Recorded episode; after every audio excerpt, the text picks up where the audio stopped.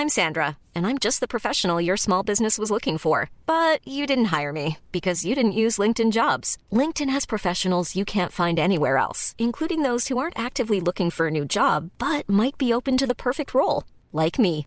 In a given month, over 70% of LinkedIn users don't visit other leading job sites. So if you're not looking on LinkedIn, you'll miss out on great candidates like Sandra. Start hiring professionals like a professional. Post your free job on linkedin.com/people today. Wow. Nice. Yeah.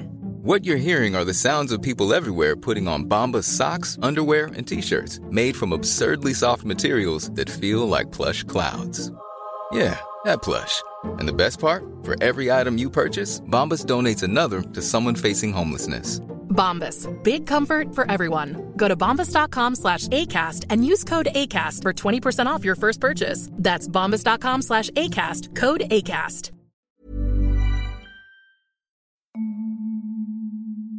Du lytter til en podcast fra Third Ear.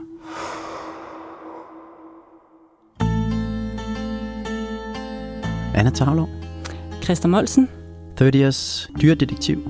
Ja, det er efterhånden blevet. Har du en øh, ny sag med til mig? Det har jeg. Og øh, i dag der vil jeg egentlig gerne starte med, at du faktisk bare lige hører et klip. Mm-hmm. Det her, det er Charlotte, som bor øh, på en gård lidt uden for Herning. Er Charlotte. Og en nat omkring Kristi Himmelfart, der ligger hun og sover i sin seng, da hun pludselig hører en høj lyd.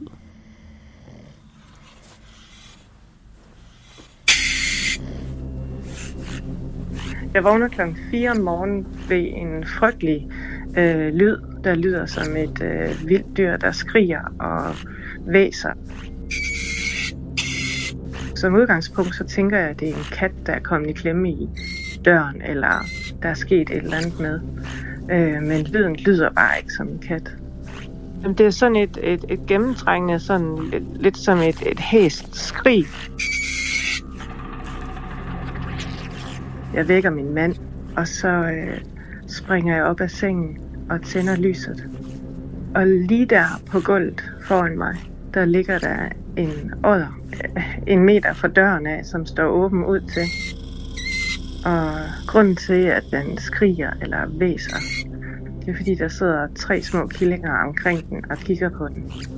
Og lige så snart de kommer tættere på eller flytter på sig, så giver den den lyd fra sig. Odderen den bliver liggende ret længe. Øh, den rører ikke rigtig på sig. Og Charlotte hun ved ikke, hvordan hun skal få den ud. Så jeg lægger et stort badehåndklæde hen over den, øh, og tænker, at jeg lige kan sådan løfte den ud på terrassen. Men da jeg har lagt øh, det her badehåndklæde over den, så stikker den sådan lige hovedet frem og kigger sådan op på mig. Det går op for mig, at det er nok ikke særlig smart at begynde at løfte på den, fordi dens tandsæt og dens bid er ret kraftigt. Der går det sådan et kvarter 20 minutter, hvor den sådan ligger stille, og hvor vi bare lader den være. Den ligger bare sådan og hygger sig. Så rejser den sig op, og så lunder den udenfor. Og så har vi faktisk ikke set den siden. Okay, så der er en odder, der har forvildet sig ind tæt på mennesker. Ja, Men altså, det sker vel en gang imellem, gør det ikke? det sker en gang imellem, at de kommer tæt på mennesker. Men det, der er mærkeligt, det er, at det sker igen og igen på et meget bestemt tidspunkt, øh, nemlig i Kristi Himmelfartsferien i Midtjylland. Ja. Og det er ikke alle odderne, der er fredelige. Der er også nogle af dem, der er ret aggressive. Prøv lige at høre det her.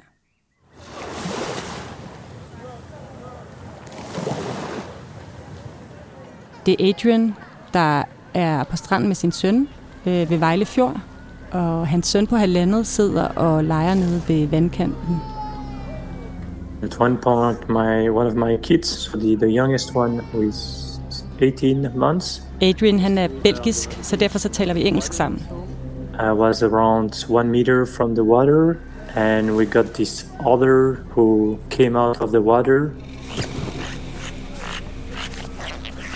Ud af det blå, der kommer altså den her odder farne op af vandet. It was very strange because it's really it came out of the water and directly moved to my kids like it was a target. Og den går direkte efter hans lille søn. and actually started to bite him on the, on the leg. Det hele det går meget hurtigt, og Adrian han ser odderen bide sønnen flere gange i benet, og løber selvfølgelig derhen.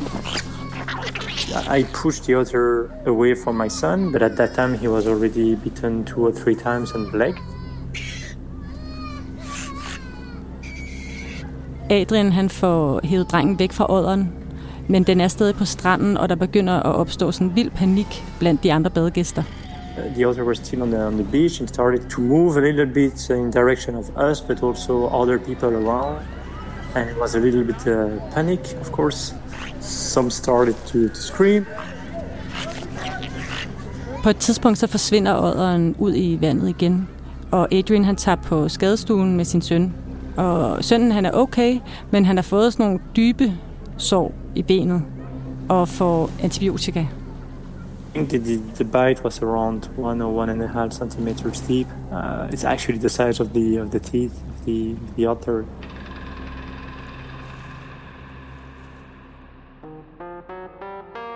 Et odderangreb. Ja, ud af det blå.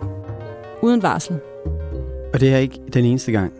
Nej, altså der er ligesom den her række af hændelser omkring Kristi Himmelfart, hvor at ådder kommer meget, meget tæt på mennesker.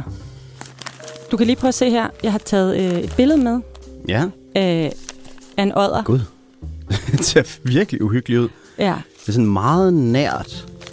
Meget nær billede. Det ser ud som om, det er taget sådan få centimeter fra næsen af den, og så er den sådan nogle skarpe tænder, og ser sådan vild ud i øjnene. den ser rasende ud, og den, ser, ja, den har sådan gabet åben og helt sådan udspilet pupiler. Ja, Og det, det her, det er et billede, der blev taget to dage før, at Adrians søn blev bidt på stranden. ja. hvor, hvor der også er en odder, der øh, ligesom løber efter nogle mennesker på deres terrasse, så de går ind i, i, løber ind i huset, og så tager de det her billede gennem ruden, Gud. hvor den går amok på deres rode. Ikke? Anna, Ja, har du set Sotropolis? altså jeg har set Sotropolis sammen med min datter for nogle år tilbage. Den her sådan Disney-film, som man kender, hvis man har børn, og ellers. Ja. gør man nok ikke. Ja, Det minder meget om plottet i Sotropolis, den her historie, ikke? ja det jeg har gang i nu. ja. Ja, fordi Sotropolis den handler jo om, at der er en odder, Emmet Otterton, der er blevet vild og har angrebet nogle andre dyr i Sotropolis. Og Ja. så bliver Judith Hobbs, en betjent og kanin, hun bliver sat til at finde ud af, hvad der er sket. Det er rigtigt, det minder meget om det, jeg har gang i nu. Ikke? Jo. Det er mig, der er kaninen. Ja. Hvad gør du i din efterforskning?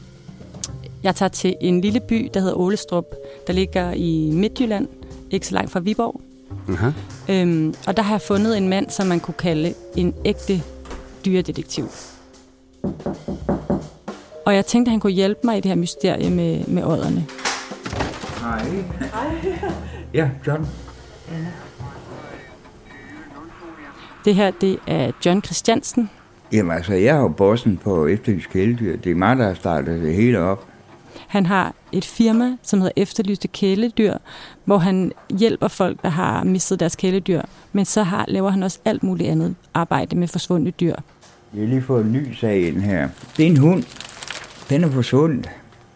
Så han opklarer dyrmysterier, Han opklarer dyrmysterier, ligesom dig. ligesom mig. Han har bare gjort det i meget længere tid. Det er over hele landet. Altså, vi har øh, øh, hele Danmark, Sverige, øh, Tyskland, Norge, og så har vi en meget lille gruppe i USA. Fordi Han har sådan et hjemmekontor i hans stue, og der er cirka syv store skærme, som han sidder og arbejder med. Jamen, det er et meget professionelt system. Der har vi øh, alarmsider. Øh, den ene, den kører politiet. Den anden kører øh, Falk. Øh, så kører vi på Vejdirektoratet. Han har over 100 frivillige, der hjælper ham over hele landet. Øh, og så har han droner, som han bruger, når han er ude og finde dyr. Right. Så han har virkelig udstyret i orden og masser af buer til forskellige dyr. Altså 85 procent af de øh, øh, kæledyr, vi får ind, de kommer hjem igen. Det gør de. Så han er manden. Hvis du mangler din hund, så er han manden, du skal have fat i. Ja. Eller din ondulat, eller din dværghamster, Eller din odder, eller din odder. eller hvad? Præcis, eller din odder. Og det er derfor, jeg opsøger ham, fordi jeg tænker, han kan hjælpe, med, hjælpe mig med det her oddermysterie. Jamen, så er den klar. Nu skal du se her. Ja, så går vi. Ja, fedt. Nu kommer det næste problem. Hvad gør I? John han hjælper mig med at lave øh, efterlysninger på ådderne. Det er på Facebook-siden. Og den bliver delt over øh, på øh, Twitter, Instagram og så på vores øh, webside. Fedt. Så vi laver en for hver ådder i hver by. Hvad gør du så fra nu af? Jeg laver en alarm på den senere. Så ryger det ud til, til alle vores øh, frivillige. John han har over 100 frivillige. Der er både holdledere og efterlysningsledere. Så nu er, det her, nu er det her opslag ude i netværket, og så må vi se, hvad der sker. Der var en, der allerede er til. Nå, der har liket. Ja, med et hjerte. Øh, Ja. altså, så hurtigt går det. Mens jeg er hos John, så, øh, så fortæller han mig, at der faktisk har været et ådderangreb i Ålestrup på et tidspunkt. Altså her, hvor han bor. Altså i den her lille bitte by, hvor han selv bor, der har også været et ådderangreb. Godt nok for et år siden, øh, men alligevel. det er et meget underligt tilfælde. Men han har selv været involveret og var med til at fange den ind, fortæller han. Men det er jo heller ikke lang tid siden, øh, at der var en øh, ådder hernede i gågaden, som gik til angreb. Der er simpelthen en ådder, der angriber en, øh, en mand i en isenkramsbutik I Ålestrup. i Ålestrup. Der var inde og bede øh, chefen, og, øh, og så gik den ellers ud af butikken, øh, og så gik den på angreb på øh, øh, folk. Ham, der blev angrebet af ådderen, han hedder Gert. Og ham tog jeg selvfølgelig ud for at prøve at finde. Mm. Og, og så fandt jeg ham. Øh, han stod i en bod til en byfest i Ålestrup. Få hundrede meter fra der, hvor han blev angrebet af ådderen i sin butik. Øh, en dag kom en kollega over til mig, og så siger hun så, at der er en ådder inde i butikken. Så siger han, ah, tænker jeg så, det passer vel ikke rigtigt. Øh, og jo, det var, siger hun, det er der, og så måtte jeg jo gå over på den anden side, og rinde nok, der lå en øje og knaske i en bamse. Og så tænkte jeg bare, hvad gør jeg nu ikke? Og så tænkte jeg, den øje skal altså ikke have den bamse. Så jeg tog fat i fødderne på bamsen, og så havde vi togtrækkeri. Den trak den mod sig, og jeg trak den mod mig. Og det gik jo et stykke tid med det. Øh, og så til sidst så fik den lige pludselig fat i min sko, i snuden af min sko, og jeg måtte jo pænt rykke til, så den ikke også bed igennem skoen. Gert øh, ringer til dyrenes beskyttelse, Mm. øh, som siger, at det vil sende en jæger, der skal vurdere den. Og mens han venter på den her jæger, så når han sådan at knytte sig lidt til den her ådder, som faktisk er begyndt at slappe ret godt af ind i butikken. Den så vildt sød ud, og den lå på ryggen med alle fire poter i hver, som om den skulle nusses på maven, og den havde de nuttede øjne, og jeg var bare sådan en, åh, bare jeg kunne tage den med hjem, men det kan man jo ikke. Men det endte jo så med, at ja, der kom en jæger, og han skød. Det gav gib i mig, da jeg hørte det her brag fra den her riffel der, ikke også? Og, og jeg vendte, jeg vendte ryggen til, for jeg kunne simpelthen ikke, det kunne jeg bare ikke. Altså, det var jo som om, jeg fik skudt mit eget kæledyr. Han følte det virkelig, altså, altså som om den havde skudt min hund. Altså, jeg var vildt, bare ked af det bagefter. Det tog mig flere dage sådan, at komme oven på den oplevelse. Men bamsen, den har jeg gemt. Og den hedder Simon. Og den kan man se inde i butikken. Den har jeg simpelthen hængende. Så øh, den værner jeg om. Den må aldrig blive solgt.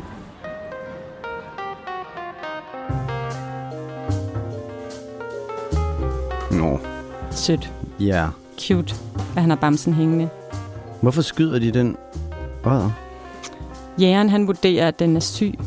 Mm. Øh, den er sådan halvblind og træt og dehydreret syg, siger han. Okay.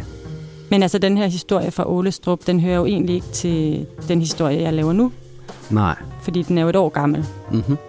Og den historie, som jeg laver nu, den handler jo om de her øh, skæbnesvangre Kristi Himmelfartsdage. Ja.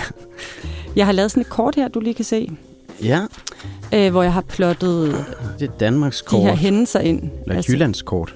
Det er et Jyllands kort, ja. Øh, der har jeg ligesom skrevet ind, hvor de her nærkontakter med ådder er sket. Ja. Og du kan se, det er et ret stort område. Ja, fra Kolding til Randers, ikke? Jo. Hvad er der, 120 km eller sådan noget? Ja, sådan noget i den dur. Og så sådan dækker det hele Midtjylland. Så vi har Kolding, Vejle, Herning, Aarhus og Randers. Ja. Alle sammen i Kristi Himmelfartsdagene. Ja. Stort område, få dage. Det må man sige. Er det den samme odder? Nej, det er det ikke. Det kan det ikke være. Den, bev- den kan slet ikke bevæge sig så langt rundt. Altså, de har en hundodder har sådan en radius på cirka 10 km, Okay. og en hanodder har 30-40 km, som er dens område. Så der er flere forskellige odder, der opfører sig meget mærkeligt i Kristi Himmelfartsferien. Ja. Og jeg har talt med øh, oddereksperten over dem alle, som er Morten Wissing, som er zoolog, som arbejder på Aquacenteret i Silkeborg. Hmm. Det er ham hele Midtjylland, de har ringet til, når de har været i kontakt med de her odder. Så han, øh, så han er rigtig travlt. Han er ikke nem at få fat i, men, øh, men jeg har fået fat i ham. Det er Morten. Goddag. Goddag. Så lykkedes det. Morten Wissing, han siger, at der er mindst fire odder på spil. Ja. Det ved han. Altså, jeg tænker, at øh, ådderne i Vejle, de to episoder, der var dernede, er formentlig den samme ådder. Øh, men ådder, de, de bevæger sig ikke så langt omkring på så kort tid, så, så, øh, så Kolding, øh, Herning og, og Randers, det, øh, det må være øh, tre andre ådder. Det er mærkeligt. Det er super mærkeligt, og det synes Morten virkelig også. Det er ekstremt afvigende opførsel, og ikke noget, vi øh, nogensinde... Altså, jeg har arbejdet med ådder nu i over 16 år, og jeg har aldrig nogensinde oplevet noget lignende. Og, og, og det, her, det burde ikke forekomme, de her episoder her. Men Morten, han fortæller mig også, at han faktisk har en af de her odder Ja. i Silkeborg. Lige nu. Ja, på Aquacenteret. Hvad er det for en af dem? Det er den øh, fra Randers. øh, om formiddagen får vi en, en henvendelse om en, en odder op ved, øh, ved Randers, øh, som render rundt på en campingplads og opsøger folk øh, i deres telte. Jeg har talt med en kvinde, der hedder Birgitte, som er helårskampist på den her campingplads i Randers, og som fandt den her odder inde i sit fortelt. Det var mandag morgen, tror jeg, det var, at, at øh, jeg lige pludselig blev vækket ved, at min hund gøede fuldstændig afsindig. Øh, og så opdagede jeg, at hun faktisk havde fået selskab af en odder inde i mit fortelt. Og det er jo ikke sådan en gæst, man er vant til at få, så lige et kort øjeblik var jeg sådan lidt panikslagen ved tanken om, hvad gør man lige her? Men jeg fik hunden sendt ind i campingvognen, og så fik jeg kigget lidt nærmere på den her fætter, der var kommet ind til mig. Det, det var så tydeligt at se, at den, den søgte mit selskab. Altså, den kom ind til mig, den var ikke bange for hverken mig eller hunden, og den var heller ikke aggressiv. Den kom direkte hen til min, den kravlede hen over mine fødder. øh, men det var, den ledte rundt efter noget, så jeg gik ud fra, at den var sulten. Og så står jeg og tænker, hvad giver man sådan en at spise? Fordi den skulle jo have et eller andet. Jeg var klar over, at den var sulten. Så jeg havde kun fem skiver slagterrullepølse i, i køleskabet, og det fik den. Og det åd den simpelthen bare. Den huggede det i sig. Og så var det sådan ligesom om, at så faldt der ro på den. Hele dens opførsel vidnet om, at den var vant til mennesker. Så jeg, jeg turde godt at sætte fingeren ned til en, og den beder efter mine fingre, men det er så tydeligt, altså, der var ikke så meget som et mærke bagefter. Det, den har søgt, det var mad. Ikke? Og den har været vant til at blive håndfodret, det er jeg overbevist om. Så den forbandt min hånd med, at der var mad. Så selvfølgelig skubbede den til mig for at få maden.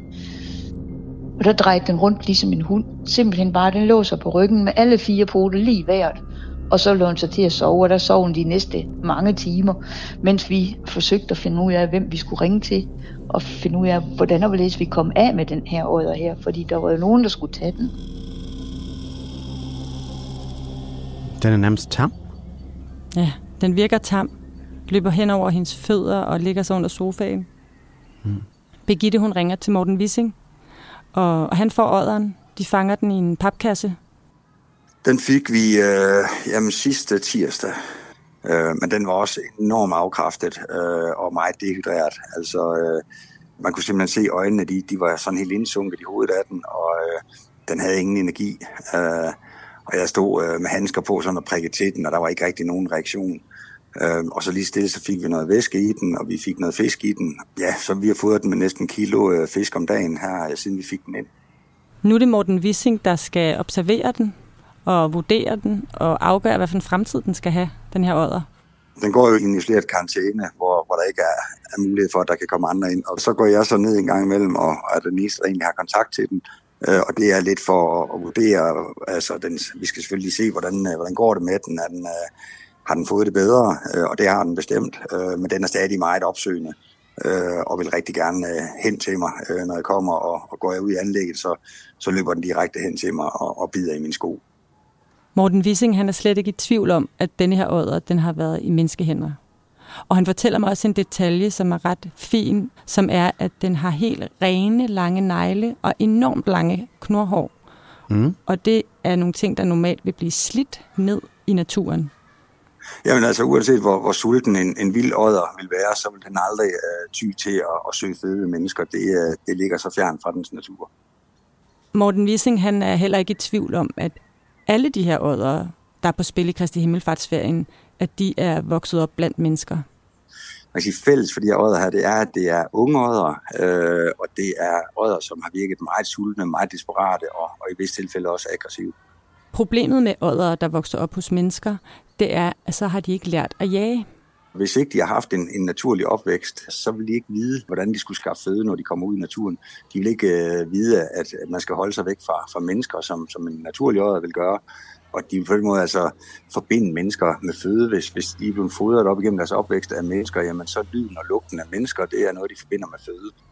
Og det er jo det, der er sådan lidt vores teori, det er jo, at det her det er nogle ådder, der har været i menneskelig pleje. Altså man finder af til øh, forladte ådderunger i naturen, og, og der uh, kunne vi jo godt være nervøs for, at det er nogen, der simpelthen er blevet taget ind og blevet opfostret, og så blevet sat ud igen. Men Anna, det er, det er jo fire ådder, det her. Mindst fire ådder, det kan ikke være den samme. Nej. Altså så enten så er der et menneske, der har taget fire ådder ind og sat dem fri forskellige steder i Midtjylland. Eller ja. også så er der fire forskellige mennesker, der har taget en ådder ind samtidig og sat dem ud samtidig. Det er det Morten Wissing, han tror. Altså, jeg, jeg tænker, at det måske er flere, øh, der uafhængig af hinanden øh, sidste år har, har taget ådderunger ind, og har så valgt at, at sætte dem ud måske lige her i, i uh, Kristi Himmelfartsferien. Der har man lige haft nogle dage fri, og det har måske nok lige været der, at, uh, at den skulle sættes ud. Og han tror, at det er fordi, der er gået mode i det her fænomen med at tage en ådder med hjem og opfostre den hjemme. Altså lige nu, der florerer jo rigtig mange øh, film på YouTube med, med folk, der har ådder som kæledyr. Det er primært i Japan, det foregår.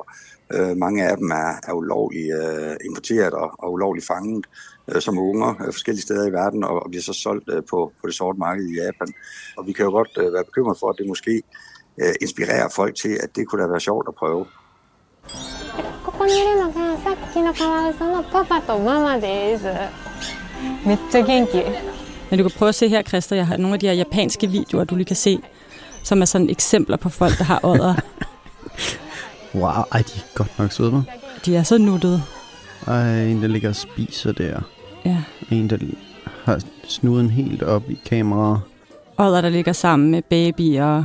Ådder, der ligger der på ligger tæpper. Flere ådder, der ligger oven på hinanden og slapper. En ådder, der står og synger i en mikrofon, ligner det. Altså, det, ja. det er kæleådder. Det er kæleådder. Fra Japan, det her. Og det er især i Japan, de her kæleådder er. Så Morten, han tænker, at det har spredt sig til Danmark? Ja. Altså i Japan har man jo sådan noget, der hedder åddercaféer, øh, hvor, hvor du kan komme ind og, og sidde og drikke en kop kaffe, mens du øh, har ådder rende rundt på gulvet. Øh, men det er jo et fuldstændig vanvittigt. Åh, oh, gud. Det er simpelthen en ting, åddercaféer. Så kan man få lov at fodre dem der. Ja, så kan man få lov at fodre dem, mens man lige får en kop kaffe. Okay. Og der ligger altså rigtig, rigtig mange videoer af de her ådder og åddercaféer. Så det er jo en ting, kan man sige, på nettet, ikke?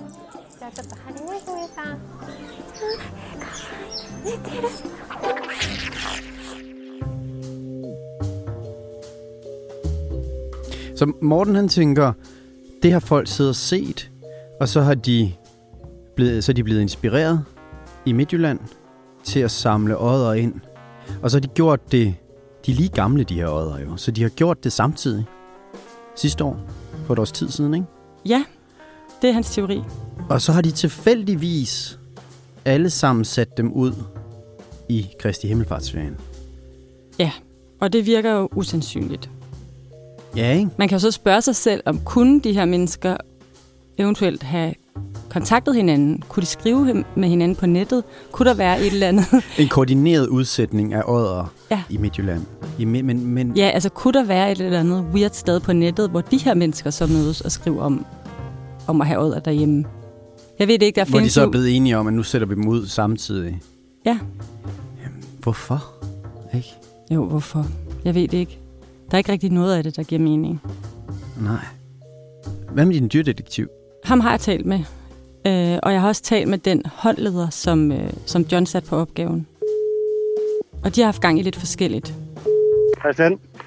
Ja, hej, det er Anna Tavlov. Jeg, kan du høre mig nu? Ja. Øhm, men så vil jeg bare høre, altså, har, har I, ved du, hvad der er sket? Er der nogen, der har været ude at lede? Ja, vi har haft nogle skriveuger lede, ja. Jeg har været lidt rundt omkring, der, der hvor vi går jo selvfølgelig efter, hvor der, der har været spor af odder, og der, der, der det plejer som regel at være nede omkring øh, vandløb og sådan noget. Ja. Øh, plus vi er også i gang med at reparere fælder op med nogle lokkemidler, så vi kan, kan, kan vi få indfangsten på den måde også. Nå, hej det. Sejt. Fanger de noget? Nej. Der er ikke gået nogen ådder i fælden. Øhm, der er faktisk ikke nogen, der ser de her ådder igen efter Kristi Himmelfartsdagene. Aha.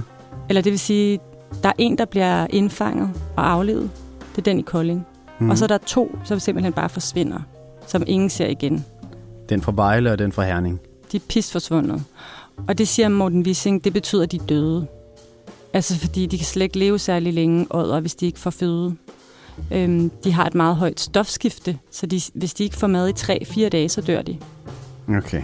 Og så er der så denne her ene, som vi ved er i live, og som vi ved, hvor er, som jo er i Silkeborg hos Morten Wissing. Og den er jeg taget ned for at besøge. Den vil jeg virkelig gerne se.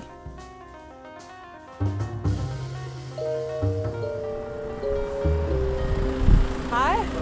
Du kommer simpelthen i firmabilen. Ja, ja, ja.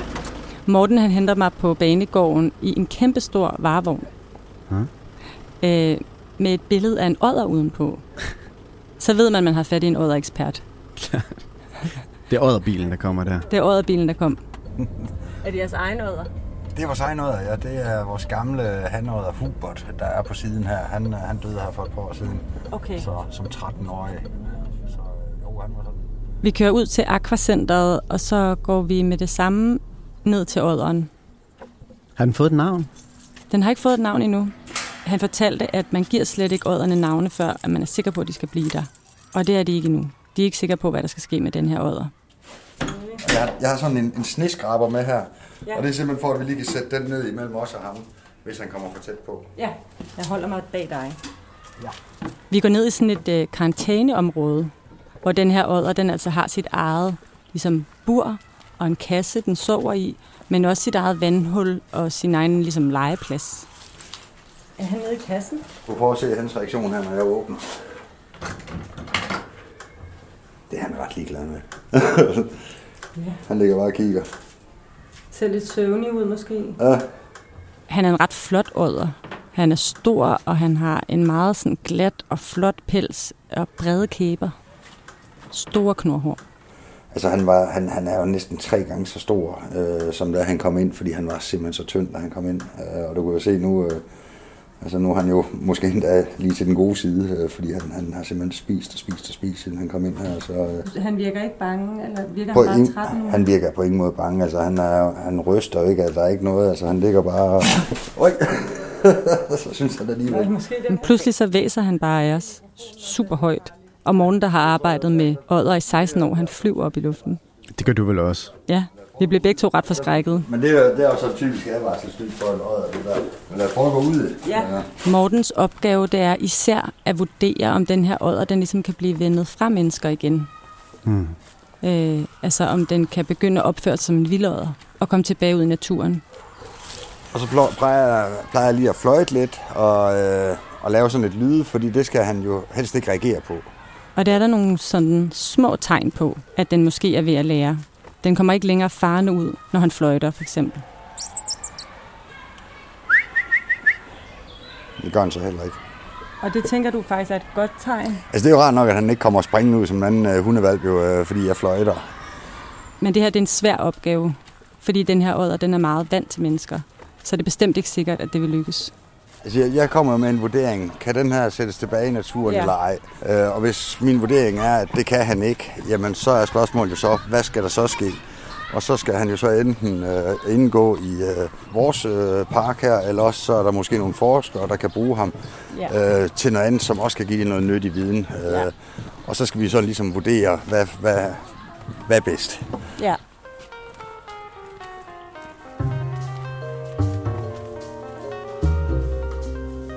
Jeg håber virkelig, at den her odder får lov at blive. Ja. Fordi hvis han bliver på Aquacenteret, så er der ligesom mulighed for, at han kan få sit eget anlæg Mm. med vand og planter, og der er en hund, Nå. fortalte Morten Wissing mig, som er på samme alder som ham, som de fandt ude i naturen, eller fik indleveret som helt lille baby. Nå. Øhm, Som har haft et, et liv, der har mindet lidt om hans. Så. Ja, ja. Hun har i hvert fald øh, ikke haft et helt almindeligt odderliv. Og, og de to ville så kunne gå i et anlæg sammen og måske få unger. Det er alligevel meget, der er på spil for den ådder her, ikke? Jo, jo, det kan jo også være, at han bliver aflivet. Ja. Hvis han, hvis han bliver aggressiv Mm. og bliver ved med at opsøge mennesker, så kan det være, at de bliver nødt til at aflive ham. Klart. Når man tænker over de her ådder, ikke? Så, altså, ham er, han er den eneste, som vi tror er i live, ikke? Jo. Af de her mindst fire ådder. Mm. Han er den sidste tilbage. Og et vildt nok liv, han har haft allerede, ikke? Jo. Det første år. Han er blevet taget ind og boet hjemme hos en eller anden lidt tosset type, ikke? Det kunne man godt forestille sig. Og, og så sat ud, og så har været tæt på at dø af sult, og så er endt i Aquacenteret i Silkeborg, og så nu skal hans skæbne afgøres, ikke? Jo. Det er et værre odderliv. Ja, det er det virkelig. Og er der en af de scenarier, du hælder til? Altså, jeg vil da hellere beholde ham, end jeg vil have ham aflivet. Det må jeg mene. Altså, Mm. mm. optimalt det ville være, hvis, hvis vi kunne sætte ham tilbage i naturen. Og ellers, ellers så ville jeg da hellere Ja. Ham her. have ham her, end, end aflive ham. Hvad med ådder-mysteriet, Anna? Er, er Morten kommet tættere på at løse det? Jamen, han er ikke rigtig kommet tættere på. Altså, vi taler om det, der er der, øh, mens vi står og kigger på det her odderanlæg. Men han er ikke rigtig kommet det nærmere. Det er stadig et mysterie for ham. Vi har aldrig oplevet det før, og lige så sker det fire gange, og så har vi ikke hørt mere siden. Øh, altså, Det er lidt et mysterium, ikke? en meget, øh, om, og, om der skulle være et community derude med, med opfostring af ådder. Øh, altså, der er jo communities for alt efterhånden, ikke også? Så, så, så hvorfor ikke? Øh, men jeg håber da virkelig, at de har øh, lært en lektie ved at se, hvad der egentlig sker, når man gør det her. Øh, det er jo ikke noget, der gavner hverken ådder, mennesker eller noget som helst. Øh, det, er, det er jo dyremishandling.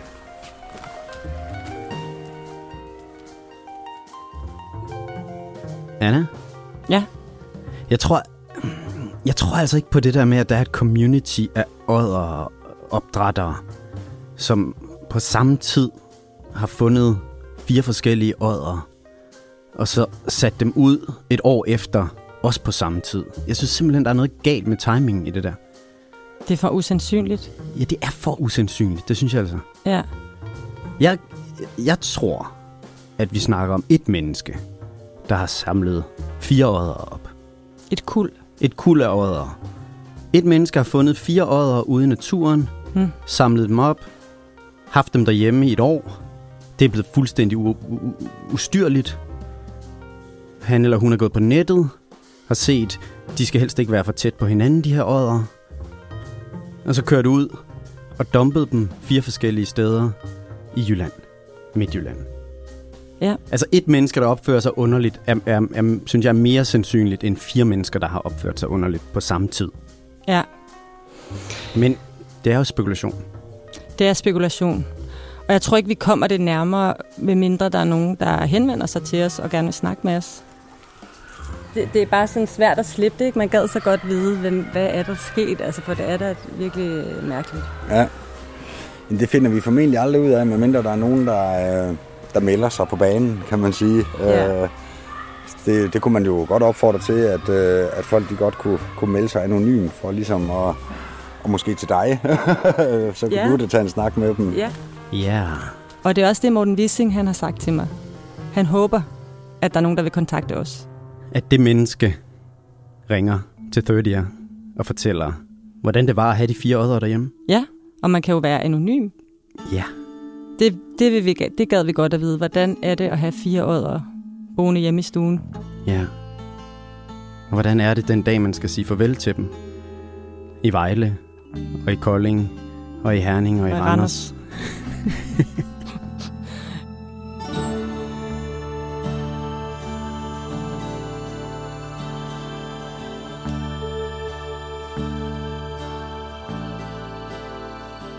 Odderangrebene er optaget af Anna Tavlov og fortalt i samtale med mig, jeg hedder Christer Molsen. Det er Frederik Nilbo, der har redigeret og lavet musik. Fødders redaktion består af Tim Hinman, Frederik Nilbo, Anna Tavlov og mig, Christer Molsen. Og husk nu, hvis du kunne lide, hvad du hørte, så send det endelig videre. Og husk også, at hvis du har haft fire odder i din stue et sted i Midtjylland indtil Kristi Himmelfartsferien, så hører vi meget gerne fra dig her på 30